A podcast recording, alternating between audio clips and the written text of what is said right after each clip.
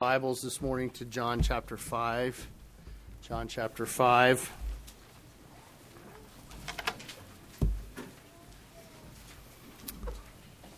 Let's ask for the Lord's help again. Gracious God, we come now to this time before your word. Lord, as your word is open, may it open our hearts and our minds. Father, this is not the word of a man. This is the very living, active, powerful word of God that is sharp and effective to pierce and divide the deepest parts of our mind and our heart, to bring conviction, to bring truth to bear to bring us to salvation in the hand of your Spirit. So, Father, use it for that purpose. Be glorified in it. Guide the words that are both spoken and heard. Cause them to be effectual for your purposes. Again, we pray this all in Jesus' name. Amen. John chapter 5.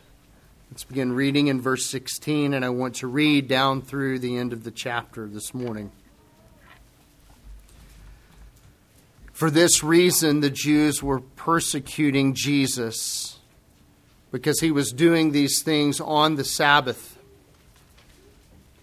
But he answered them, My Father is working until now, and I myself am working.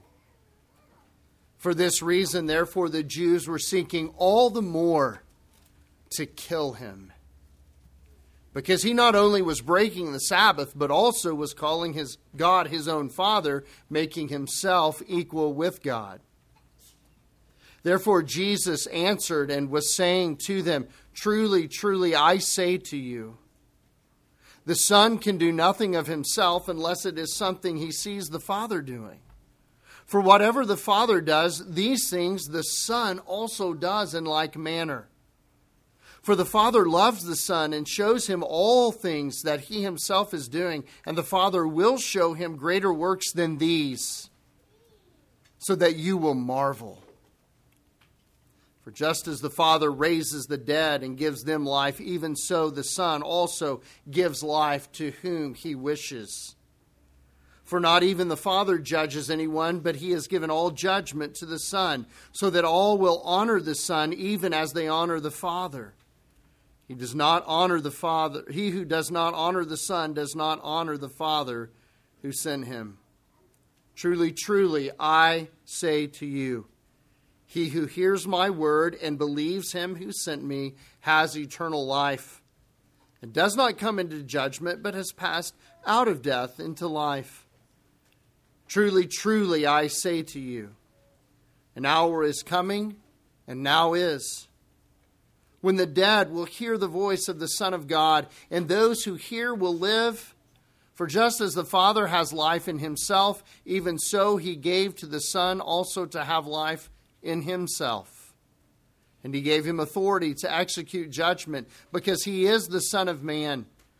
Do not marvel at this, for an hour is coming in which all who are in the tombs will hear his voice and will come forth, those who did the good deeds to a resurrection of life those who committed the evil deeds to a resurrection of judgment.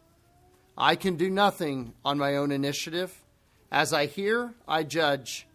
And my judgment is just because I do not seek my own will, but the will of him who sent me. If I alone testify about myself, my testimony is not true. There is another who testifies of me, and I know that the testimony which he gives about me is true. You have sent to John, and he has testified to the truth. But the testimony which I receive is not from man, but I say these things so that you may be saved. He was the lamp that was burning and was shining, and you were willing to rejoice for a while in his light. But the testimony which I have is greater than the testimony of John, for the works which the Father has given me to accomplish, the very works that I do, testify about me that the Father, he has sent me. And the Father who sent me, he has testified of me. You have neither heard his voice, at any time, nor seen his form, you do not have his word abiding in you, for you do not believe him whom he sent. You search the scriptures because you think that in them you have eternal life. It is these that testify about me. And you are unwilling to come to me so that you may have life. I do not receive glory from men, but I know you, that you do not have the love of God in yourselves. I have come in my Father's name, and you do not receive me. If another comes in his own name, you will receive him. How can you believe when you receive glory from one another and you do not seek the glory that is from the one and only God? Do not think that I will accuse you before the Father. The one who accuses you is Moses, in whom you have set your hope. For if you believed Moses, you would believe me, for he wrote about me. But if you do not believe his writings, how will you believe my words? We'll go back and pick up verses 16 through 18 for our consideration this morning in a message that I've entitled Truth and Trouble. When the truth is spoken against the backdrop of error, there will always and undeniably so be trouble. Always.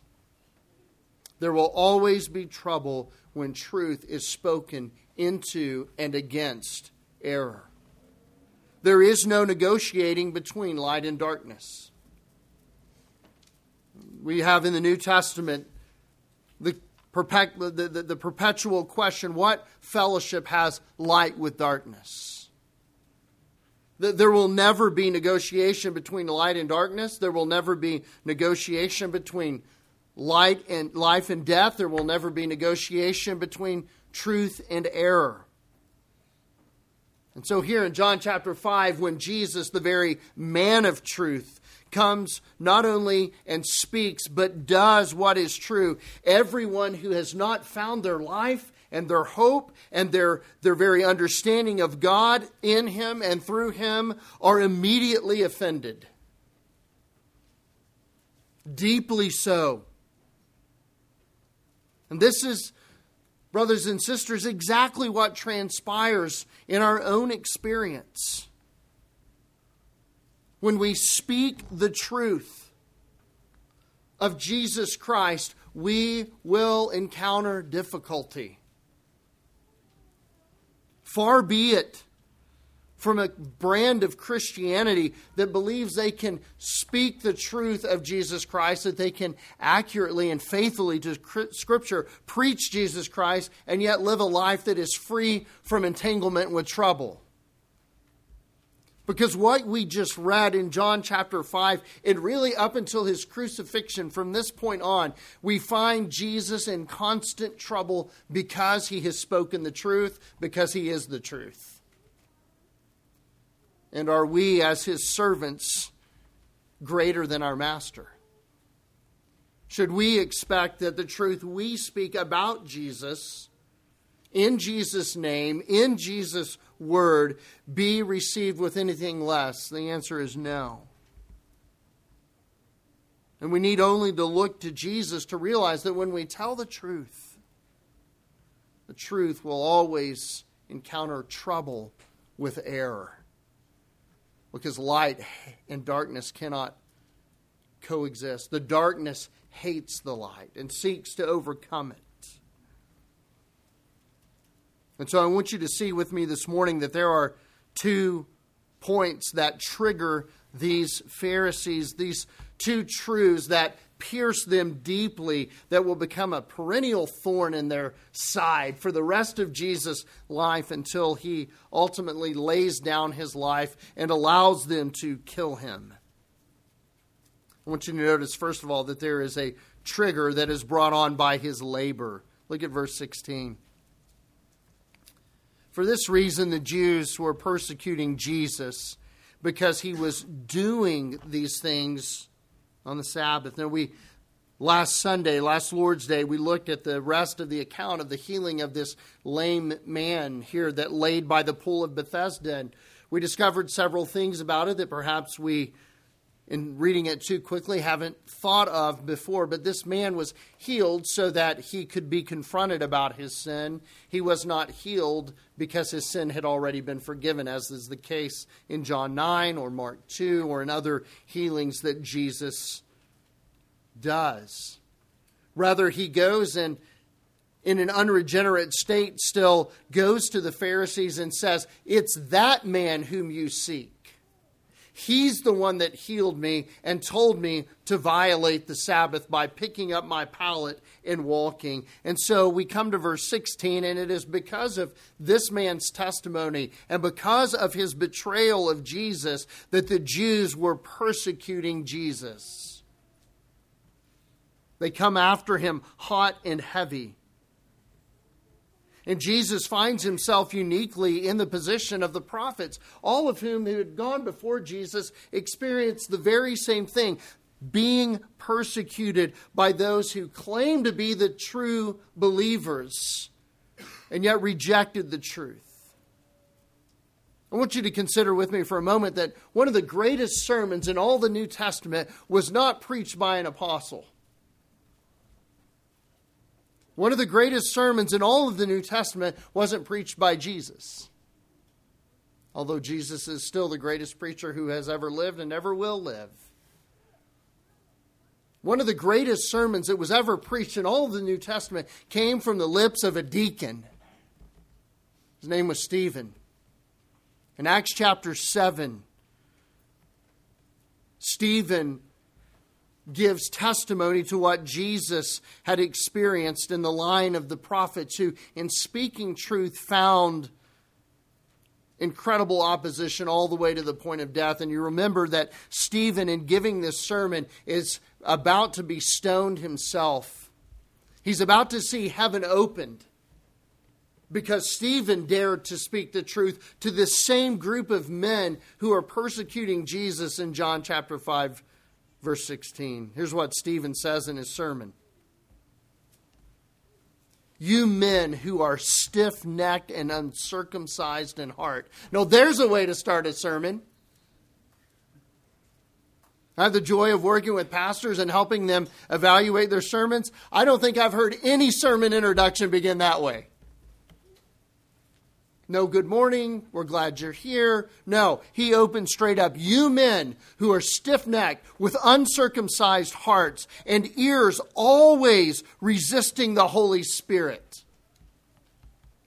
You are doing just as your fathers did. Which one of the prophets did your fathers not persecute? That is to say, all of them have been persecuted. They killed those who had previously announced the coming of the righteous one, meaning Jesus, whose betrayers and murderers you have now become. You who received the law as ordained by angels and yet did not observe it. Wow. What an introduction. But yet, what truth against the backdrop of error is communicated by Stephen in this sermon? What truth is illustrated in this, in Jesus' own life? As the Jews are persecuting him for doing the very work that the Father said he would come and do. And so begins a long ministry of persecution for Jesus. In fact, this is the first of seven major acts that Jesus does on the Sabbath, each one perpetually making the Pharisees more and more angry with him, and that become the pretext for his eventual murder. Such hostility towards Jesus cannot go without retribution. Such hostility cannot be contained to a single or limited event or issue. The Pharisees are in such hatred of Jesus because of his identity, they just continue to pour the persecution on hotter and hotter in more and more ways, not only against Jesus, but eventually against his followers, down to you and I if we speak the truth about Jesus. They are triggered. They are angered. They are their their their state of uh, of a lack of conversion is revealed because when Jesus does what Jesus should do, when the message of Jesus is proclaimed, they are angered by it. He has violated their religious sensibilities. And that's hard for us to understand because we look at Jesus and we say, what could be offensive by us proclaiming or by Jesus coming and proclaiming, I came to seek and to save? What's offensive about that? Because in order to be sought and saved, you had to be lost and sinful. And that doesn't fly with unregenerate men. And Jesus has come to declare that very truth. And so to say that Jesus came to save, the, the, the, question is from what? Are you telling me I needed to be saved? Are you telling me that my life is sinful? Are you telling us that our religious observances are not enough, Jesus? It's exactly what I'm saying. And so the anger is hot, and it becomes hotter, as you see just here, even in John 5 this campaign of persecution intensifies against Jesus. He came to seek and to save. But that implicates them that they are lost and in sin. Something they don't want to hear, something lost sinners never want to hear. And unless the Holy Spirit convinces them that that is the case with them, they won't ever hear. So Jesus comes and he's met with this great hostility because he is working on the Sabbath, the, the very day of rest, to bring them into spiritual rest. They don't want to hear it. And that brings about a second triggering of their religious sensibilities. Look at verse 17. This is where it really gets interesting. They are persecuting Jesus because he is doing these things on the Sabbath. And notice this Jesus then answers them. But he answered them. But he answered them. Real quick question, and I know you're all a bright crowd this morning. Look at your Bibles and see what it is that Jesus is actually answering. They've not yet said anything. And yet Jesus begins to give an answer to them. He knows their hearts. They've not made any outward accusations against Jesus.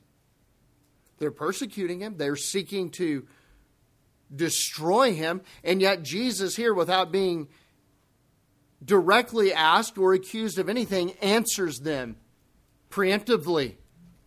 And he says this My Father is working until now, and I myself am working. They are triggered by Jesus' work on the Sabbath. Now they are triggered even more so by Jesus identifying himself with the Father. Jesus gives this response, and it is quite unique because they have not yet accused Jesus verbally about anything. They've not asked Jesus about anything verbally. Jesus, Jesus just simply cuts loose with a preemptive statement about himself. He doesn't try to excuse the healing. He doesn't try to, to justify anything. He simply goes straight to what really matters, and that is who he is. He is one with his Father. Another thing that makes Jesus' statement to them unique is this that the wording Jesus uses is rarely used in the New Testament. It is a it is a very formal speech that Jesus gives. It is one of the legal realm that attorneys and lawyers in Jesus' day would use to write legal documents and make their case. So Jesus makes a very bona fide case that he himself is God. And now we go to verse 18 because Jesus does this, because Jesus makes this very unique and powerful defense, we read this for this reason. What reason? Because of what Jesus just did in verse 17? Because of this reason, therefore, the Jews were seeking all the more Not to persecute him, but to do what? Kill him. It's time for this threat to be disappeared. We are going to end this overwhelmingly. We are going to silence him forever, they think. Because he not only breaks the Sabbath, but now he also calls God his own Father, making himself equal with God. He has revealed an identity they don't like. And more than anything else, Jesus offends them over and over again. And we'll get to this in chapter 6 and chapter 7 and chapter 8. Jesus angers them by telling them, I am God. Thus challenging their own notions about who God is and what God is like. So Jesus comes across as a very pointed response, is a very strong response. It is a very definitive response in which there is no equivocation about who they are now dealing with. And this is what challenges these men, and this is what raises their ire to the level of contemplating murder, planning and plotting for his eventual, ultimate, they think, destruction. Listen, challenge anyone's notion about God, and you will find just how quickly you can raise their ire. No one likes their definition or their identifying who God is or what God is like tampered with. You want proof of that? Go find a happy atheist. Go find a passive narcissist who has made themselves God. They don't like being crossed. They don't like being challenged. They don't like being told it could be something other than what they think it is. And so Jesus does that here. He is, he is not seeking to be offensive. He is seeking to be truthful in a way that saves. Yet they, because of their self centered and their own uh, bizarre views about, even as he says later, if you did you read Moses? You say you understand the law, but if you did, you would know that I am He. He challenges that. He raises their ire because of that, and he backs them into a corner theologically. And this is delicious. Jesus is wise as a serpent and harmless as a dove, and yet he preaches so pointedly to these men in just these short verses that their backs are against the wall. And do you know what happens when you back unregenerate men up against a wall, confront them with their sin and the reality of God? Do you know what they do then? They become more vicious. They become the wounded animal, proverbially, proverbially speaking. They come after you even more. But Jesus is unafraid. Jesus is undeterred because he understands the truth will always encounter trouble. And he's not afraid of trouble for the sake of truth, and neither should we be. We should fear trouble because of our own silly ways of handling the truth. We should, we should fear retribution that comes about because we're not godly in the way we present the truth. But we should never fear trouble when we tell the truth. And when we tell it as God would have us to tell it. Jesus is unafraid to raise their hatred to the next level. He continues to deal with them in the realm of truth. And I want you to notice that the way Jesus does it is so clever. He finds a point in which they agree. And then he does as only Jesus could do so masterfully, uses their own beliefs and uses their own word against them to prove his point. Now, notice what he does.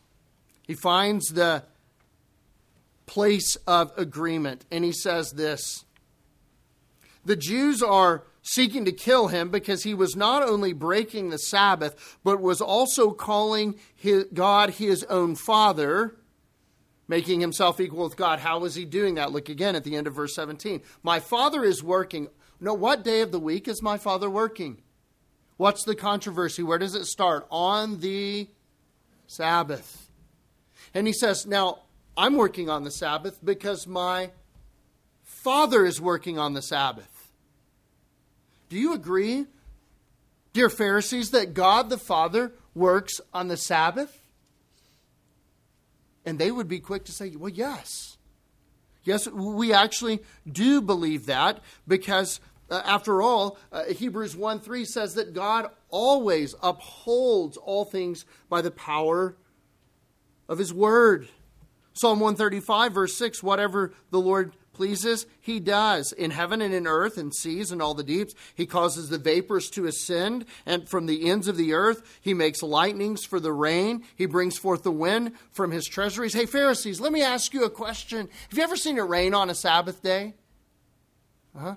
Who do you think did that? Oh, God did that. Does, let me ask you another, another question. Have you seen the tide go out and come back in on a Sabbath day? Well, of course we have. Who do you think does that?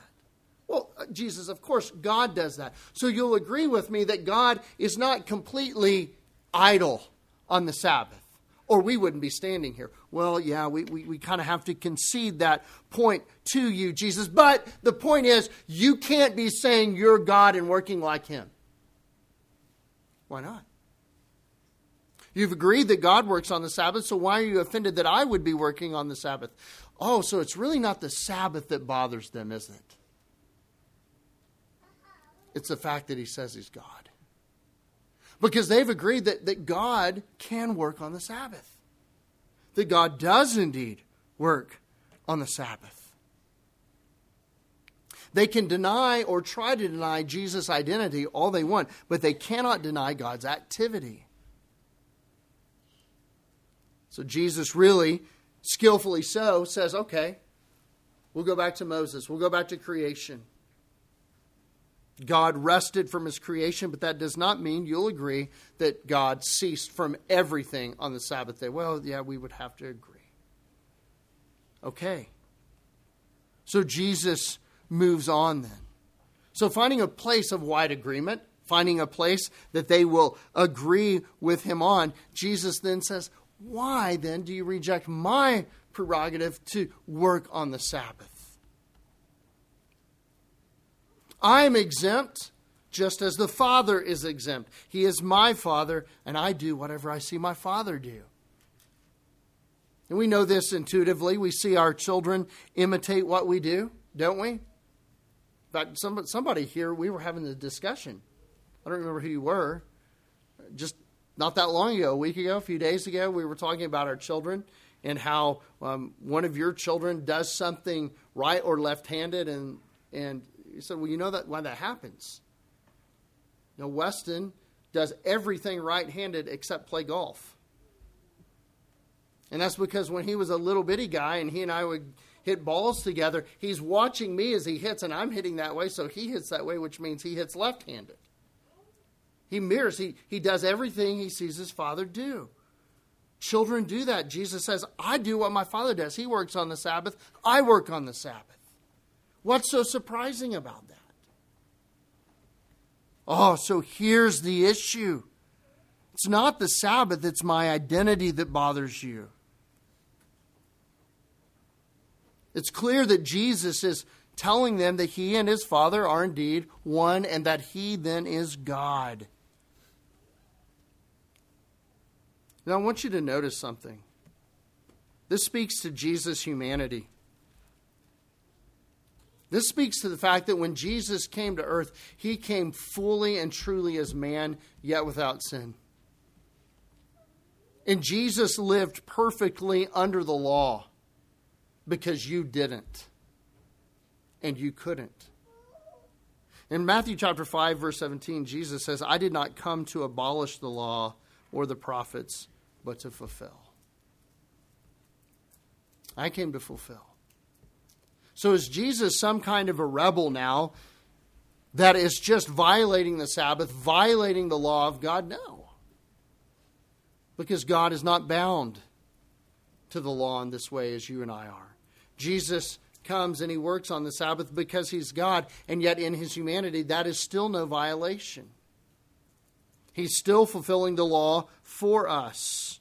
He and the Father are one, both in their attributes and their essence and in their work. And he is right at every point in everything that he does. And all the more the Pharisees hate him because of what he's doing. Because he is making himself out because he is to be God. Here's the danger as Cyril of Alexandria, one of the early church fathers, points out, they were good in, as far as they knew, they were okay with and good with being angry with Jesus. That's okay to hate him. They thought they were doing the right thing, even to be angry with Jesus. But what they don't realize, and brothers and sisters, here's where we have to be careful. When we become angry with Jesus or say something about Jesus other than what Jesus has said about himself, what we are also doing is implicating the Father. So, in being angry with Jesus, what they are in essence angry with is the Father who sent him. And Jesus made that clear as I read all the way through chapter 5 this morning. You are angry with the Father. You have picked a fight with the Father because you have rejected me. You don't even know the Father because you don't know me.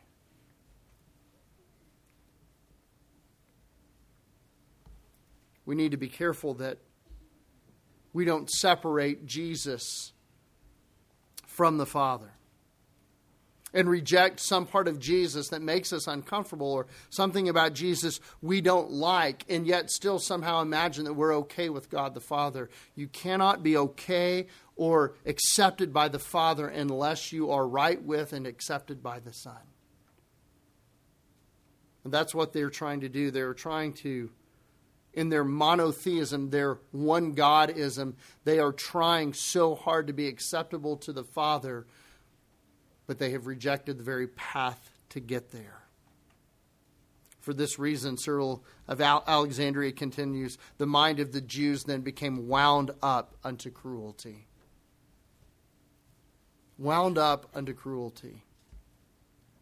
Like a spring waiting to explode in action. They are wound up, bound into cruelty, ready to unleash it. They were seeking all the more. You know, some of the cruelest persecution of the truth of Jesus Christ and the gospel of Jesus Christ and the church of Jesus Christ has not come from pagans. It's come from those who profess to be defenders of God and yet rejectors of Jesus. Rejectors of salvation by grace alone, through faith alone, in Christ alone. Some of the worst persecution in the history of the church has come from that, just like the Pharisees. Oh, but we're defending religion. We are defending true religion. We are defending right religion, all the while rejecting Jesus. And those who follow Jesus have always found what Jesus found in those moments, and that is savage hatred for the truth and for himself. And the ire of those who hate him the Jews are seeking all the more. The verb is in, in imperfect tense, meaning it just continues to roll on and on and on and build and build until he finally bleeds and dies on a cross. Why? For telling the truth, for living the truth, for being the truth, in order to redeem the very ones who hated him most. One of the things we would look at the Pharisees and commend this morning and say, well, at least they have a high reverence for God. At least they have an elevated reverence for God. Elevated reverence for God, in your estimation, means nothing if you reject his revelation. They reject Jesus. They make God in their own image. They decide they will define what God is like and who God is. Isaiah 40, 18. To whom then will you liken God? Or what likeness will you compare with him? And, uh, and listen, we, we can do this very easily. We can easily apply this to people who make idols, can't we? The little statues that they bow down and worship, to religious systems they create. We say, oh, look at them. They're, they're idol makers. They're, they're mocking God. They're creating false gods. Brothers and sisters, we can do that just as easily. By making God this or that because we want God to be this or that, really hard on the sins that we don't like, or really tolerant of all the sins that we do like. Pharisees were excellent at that. They could create categories of laws that would just tack their enemies to the wall, but somehow excuse themselves. Who will you like in me? You really think you can create something like me? You really think you can define me? Psalm 50, verse 21 These things you have done, and I kept silence. What's the problem? What's the root of the problem in Psalm 50? It's this in one little phrase You thought that I was just like you. There's your problem. He says, Then I will reprove you and state the case in order before your eyes. I will set the record straight. They can be faulted then for their blatant ignoring and rejection of the scriptures and of the truth. And you say, well, but, but they were Old Testament. How would they have known? Jesus clearly says, if you had believed Moses, you would believe me. There was enough there that you should have anticipated my coming and known that I am He and I am here to save. And oh, by the way, if I tell a lame man to pick up his pallet and walk on the Sabbath, it's okay to walk on the Sabbath. I am Lord over the Sabbath. And the Sabbath was made for man to give man rest, not man to be made a slave to the Sabbath. I write the rules.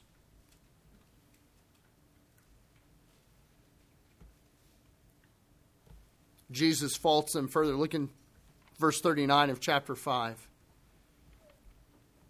Here's the real travesty for these people.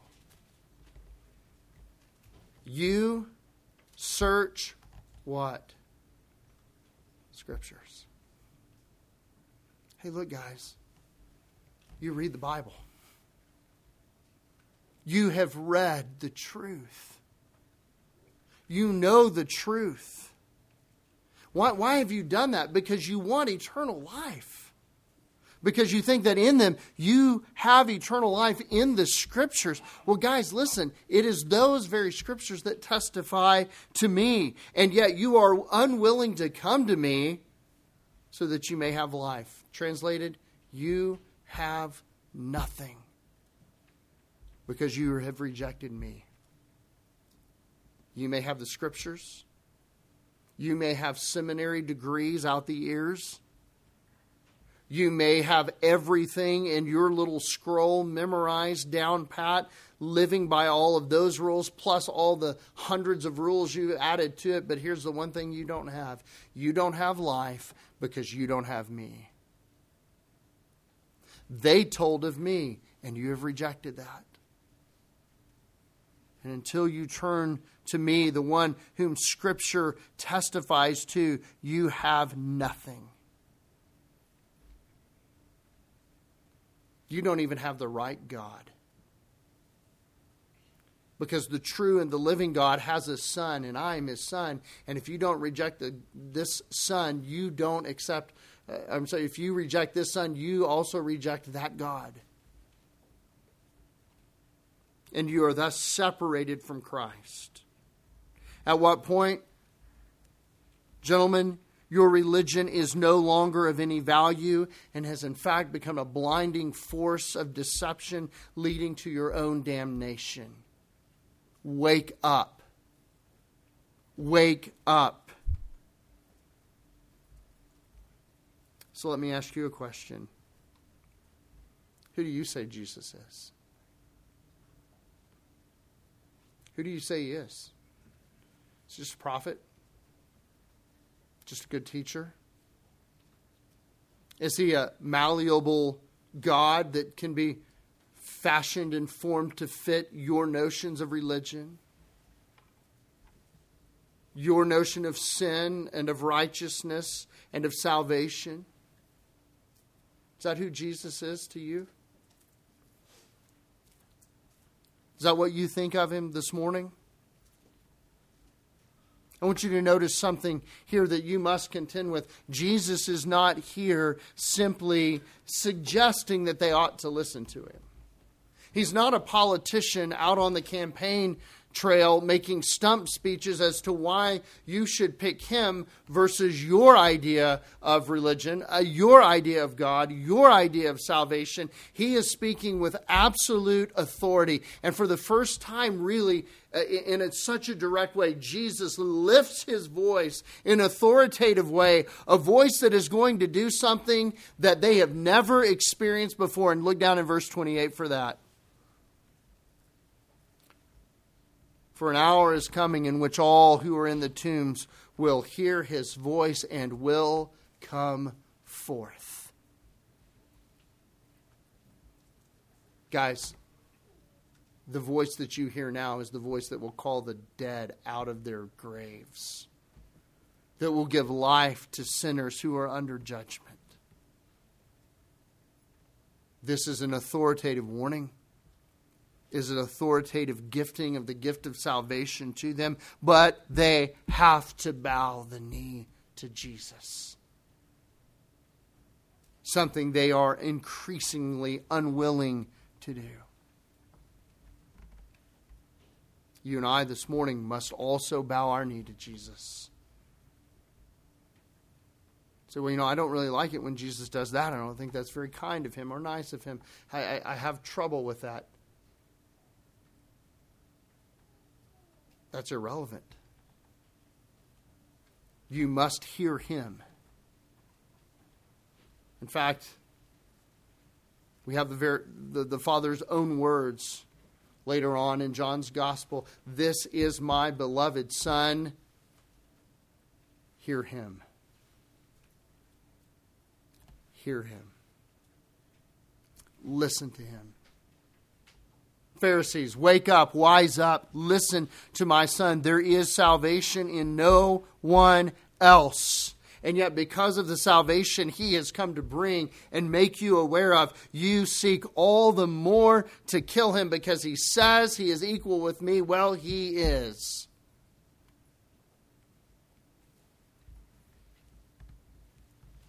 I think it's good for us to examine our own hearts and say, Lord, what is in our own mind? And in our own heart. What things have I set up before you that, that, that have made themselves equal with Christ?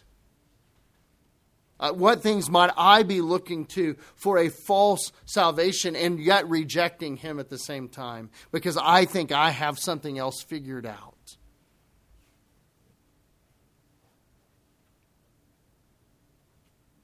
What idol have you set in his place, just as these Pharisees have? And hey, listen, here's the dangerous thing. One of the things that the Pharisees set in place of Jesus is the scripture itself. Oh, they idolized it. Oh, they revered it. Oh, there was great pomp and circumstance when the scrolls were taken out. Oh, they went to great lengths to memorize it, and yet they twisted it. Be warned. What may we have twisted or worked in such a way that Christ is obscured and our own understanding exalted? Only this Jesus who has made himself equal with God the Father can save you. Nothing else. No one else. Jesus says, if you think watching me heal that man on the Sabbath was something, greater works are coming. greater works like raising the dead. But if you didn't like what I did today, you won't like what I do then either. The question then becomes, right, do you even want eternal life? Because you're not going to like the way I bring it. Because I bring it under my own authority. We have a great accountability, brothers and sisters. We have been given much in the way of truth. We have the blessing of living in this part of the history of the world and seeing all that Jesus did and seeing how all that has played out. We have no excuses for not believing. Don't let the truth of Jesus find trouble in your heart because you resist him. Listen to him, believe him, and he will save.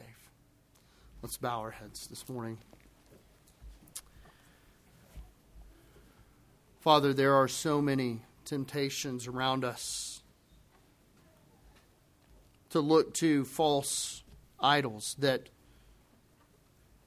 promise but can never deliver the salvation that only you through your Son could deliver.